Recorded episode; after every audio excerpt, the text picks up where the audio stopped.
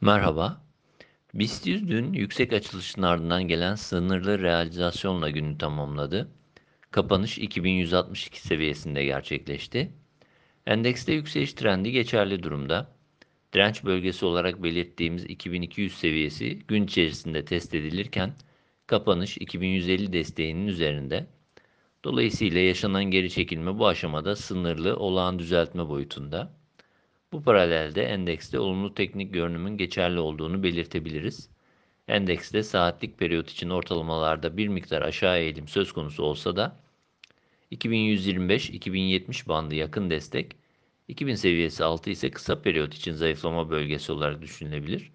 Bu bandın üzerindeki hareketi yükseliş yönlü eğilimin güçlü kalması olarak değerlendiriyoruz. Bandın altına inilmesi durumunda ancak kısa periyot için zayıflamadan bahsediyor olacağız.